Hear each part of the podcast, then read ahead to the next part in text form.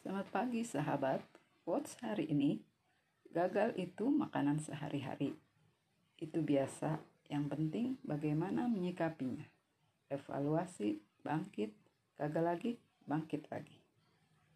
Saat gagal, kamu hanya perlu memulai lagi dengan cara yang lebih cerdas. Berpikir positif adalah salah satu yang terbaik ketika tidak punya pilihan. Jika saya mencoba yang terbaik dan gagal, setidaknya saya telah melakukan yang terbaik.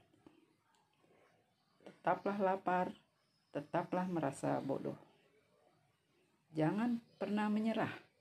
Pemenang tidak pernah menyerah, dan orang yang menyerah tidak pernah menang.